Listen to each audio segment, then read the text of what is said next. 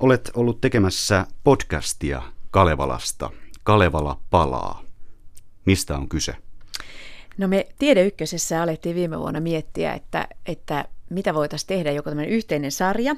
Ja meitä on nyt kolme Tiede Ykkösen toimittajaa, Leena Mattila, Teija Peltoniemi ja minä, jotka ollaan tehty kukin lyhyt sarja Kalevalasta ja siitä, miten Kalevala näyttäytyy nykypäivänä, minkälaisia heijastuksia sillä on nykypäivään.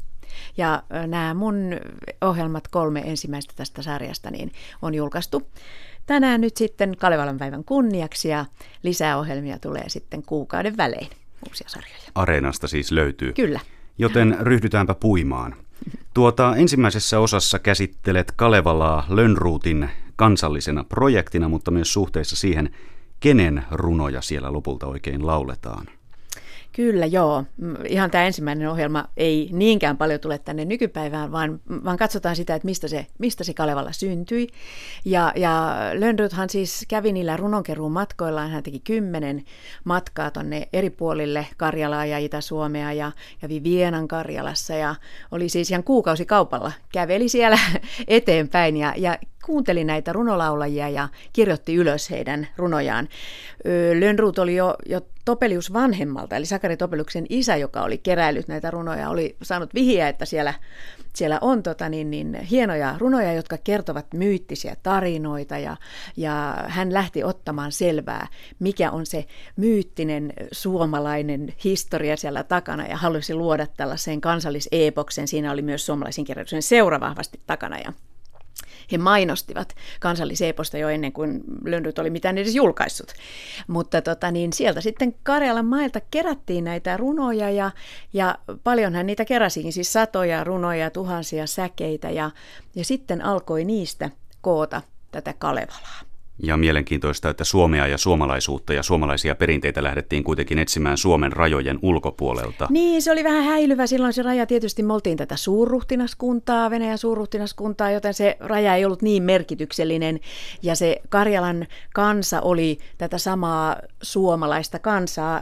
Kielikin oli, mikä nyt ajatellaan Karjalan kieleksi, silloin ehkä pidettiin enemmän murteena sitä, niin sitä oli mahdollista ymmärtää. Toki siellä oli niitä, niitä vieraita sanoja ja muotoja, mutta se mitä sitten Lönnruut tässä teki matkan varrella, kun hän niitä, jo silloin kun hän kirjoitti ylös ja silloin kun hän sitten kokosi sitä, niin hän pikkusen virtaviivaisti sitä kieltä ja, ja, ja teki ymmärrettävämmäksi myös sille, sille osalle suomalaisia, jotka puhuivat enemmänkin ehkä sillä länsimurteisella, mikä oli myös se suomen kirjakielen pohja sieltä Agrikolan ajoista alkaen. Kyllä, ja jatkaa niitä varsinaissuomalaisen Agrikolan traditioita, kyllä, kyllä juu. Joo. Eli läntiseen Suomeen tuli materiaalia sieltä idästä. Ja mielenkiintoinen asia tietenkin on se, että kun suomalaisuutta etsittiin sieltä karjalaisten ja vienankarjalaisten keskuudesta, niin Lönnruut ja aikalaisensa pistivät sitten liikkeelle tämän voiman, joka sitten kasvatti kierroksia 1900-luvulla, kun kiannot ja muut siellä vielä jatkoivat kyllä, matkailua. Kyllä, joo. Ja muutenkin siinä oli niin tavallaan silloin 1800-luvun ensimmäisenä vuosikymmenenä, kun, kun tultiin Venäjän suurrahtinaskunnan alaisuuteen, niin tuli tämä tämmöinen kansallinen herätys, että, että ruvettiin etsimään jotain suomalaisuutta, kun ei oltu ruotsalaisia eikä haluttu olla venäläisiä, tämä klassinen fraasi, niin lähdettiin etsimään sitä suomalaisuutta. Ja ajateltiin, että sieltä se löytyy näiden ihmisten joukossa, jotka laulavat näitä vanhoja runoja, joita siis siihen aikaan laulettiin, ei lausuttu. Ja, ja tota, niin lähdettiin sitten siitä kokoamaan sitä Suomen muinaista historiaa. Ja Lönnruuthan myös teki aikamoista editointityötä tässä kootessaan sitten meidän kansalliseeposta, että Kyllä. kun kansankeskuudesta kerää materiaalia, niin se on mitä on, ja varsin rosoistakin, mutta kaikkia ei sitten päätynyt tähän meidän ylevään kansallisepokseemme. Ja, ja niitä runoja oli siis samasta asiasta laulettiin vähän eri sanoilla, että siinä hän sitten yhdisteli ja myös ni, henkilöhahmot saattoivat olla samassa runossa vähän eri kun eri laulajat lauloi niitä. Eli hän kokosi siitä sitten tällaisen ö, tarinan, jossa oli tiettyjä henkilöitä ja tiettyjä raamankaaria ja muuta, ja, ja teki, teki hirveästi työtä, että oikeastaan voi sanoa, että, että Lönnruut on toimittanut teoksen nimeltä Kalevala. Että hän on ollut hyvin hyvä toimittaja tässä ja tehnyt siitä sitten tällaisen epoksen, joka levisi ympäri maailmaa. Ja tästä siis lisää nyt kuuluttajan vieraana olevan Jaana Sormusen laatimassa podcast-sarjassa Kalevala palaa, joka siis löytyy Yle Areenasta. Siinä on myös kolmas osa kuunneltavissa jo tänään ja se onkin sitten lähempänä tätä päivää. Freestyle-rapista puhutaan ymmärtääkseni. Kyllä, joo, joo. Runolaulu on, voi sanoa, että, että runolaulu on freestyle-rapin esi-isä, tai päinvastoin, että freestyle-rap on, on runolaulun perillinen. Itse asiassa suullinen kompositio on siinä tämä, tämä avainsana, eli laulaja, ö, taidokas laulaja osaa riimitellä – asiat oikein. Ja, ja tota, jos Kalevalan runoissa oli, oli alkusointua, niin freestyle-räpissä on loppusointua, että siinä on pieni ero.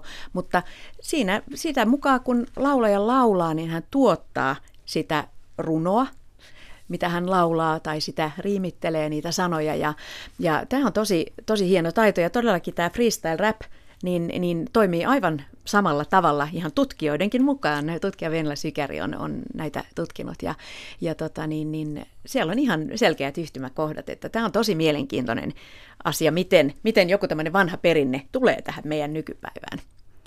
Mainitsit jo yhden tutkijanimen. Keitä muita on vieraana tässä podcast-sarjassa? No tässä ensimmäisessä sarjassa, jossa puhutaan ihan tästä Kalevalan synnystä ja myös sitten siitä, että kuinka tällä hetkellä ja, ja, ja tässä viime vuosina 1900-luvun alkupuolella on Karjalassa esimerkiksi suhtauduttu tähän Kalevalan syntyyn ja niiden runojen omistajuuteen. Niin tässä ensimmäisessä osassa meillä on Helsingin yliopistosta Heidi Haapoja-Mäkelä ja Eila Stepanova ja, ja tota, niin tästä kielen kehityksestä Lönnruut, kuinka hän suomen kieltä kehittyi ja mitä Kalevalasta on siirtynyt tänne suomen kieleen jäänyt, niin tota, ja, ja toisaalta myös siitä, että kuinka suomen kieli uudistuu nykypäivänä, ketkä sitä nykyään kehittävät ja uudistavat, niin siitä puhuvat Petri Lauerma Kotuksesta ja Heini Lehtonen Helsingin yliopistosta.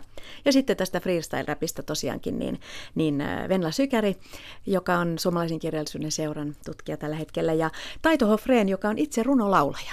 Hän laulaa kalevalaista runolaulua, mutta myös omaa runolauluaan tällä kalevalaisella perinteellä. Ja siinä kuullaan myös sitten näitä nykypäivän freestyle-räppäjiä. Hyvä.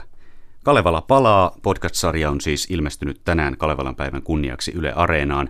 Lisää jaksoja on lähiaikoina luvassa ilmeisesti. Kyllä. Onko näin? Kuukauden päästä ilmestyy seuraava sarja. Se on Leena Mattilan sarja kalevalaisista parannuskeinoista. Ja siitä kuukausi eteenpäin Teija Peltoniemen sarja Kalevalan henkilöhahmoista ja siitä, kuka tai mikä voisi nykypäivänä edustaa näitä päähahmoja. Hyvin mielenkiintoisia asioita luvassa. Näitä odotellessa. Jaana Sormunen, sinä olet tehnyt radioon paljon niin tiede- kuin kulttuuriohjelmia. Ja oppimisen ohjelmia erityisesti. Ja oppimisen mm. ohjelmia. No, miten kun teet hyvin vaihtelevista aiheista, niin tota, koetko, että saat toimia vapaasti vai tota, Tuleeko joskus ohjeita ja määräyksiä? Teepä tästä ohjelma. No kyllä meille tulee. Meillä on hyvä tuottaja Maija Kaipainen, joka poimii vinkkejä vähän sieltä ja täältä ja, ja antaa sieltä vinkkiehdotuksia. Että, että mä teen enemmän tällaisia humanistisia tieteitä, eli en tee, tee kovia, kovia tieteen aiheita. Mutta tota, niin, niin, Maija osaa sieltä poimia hyviä aiheita ja sitten tehdään aika paljon myös sellaisia, se voidaan tehdä aiheita, jotka itseämme kiinnostavat.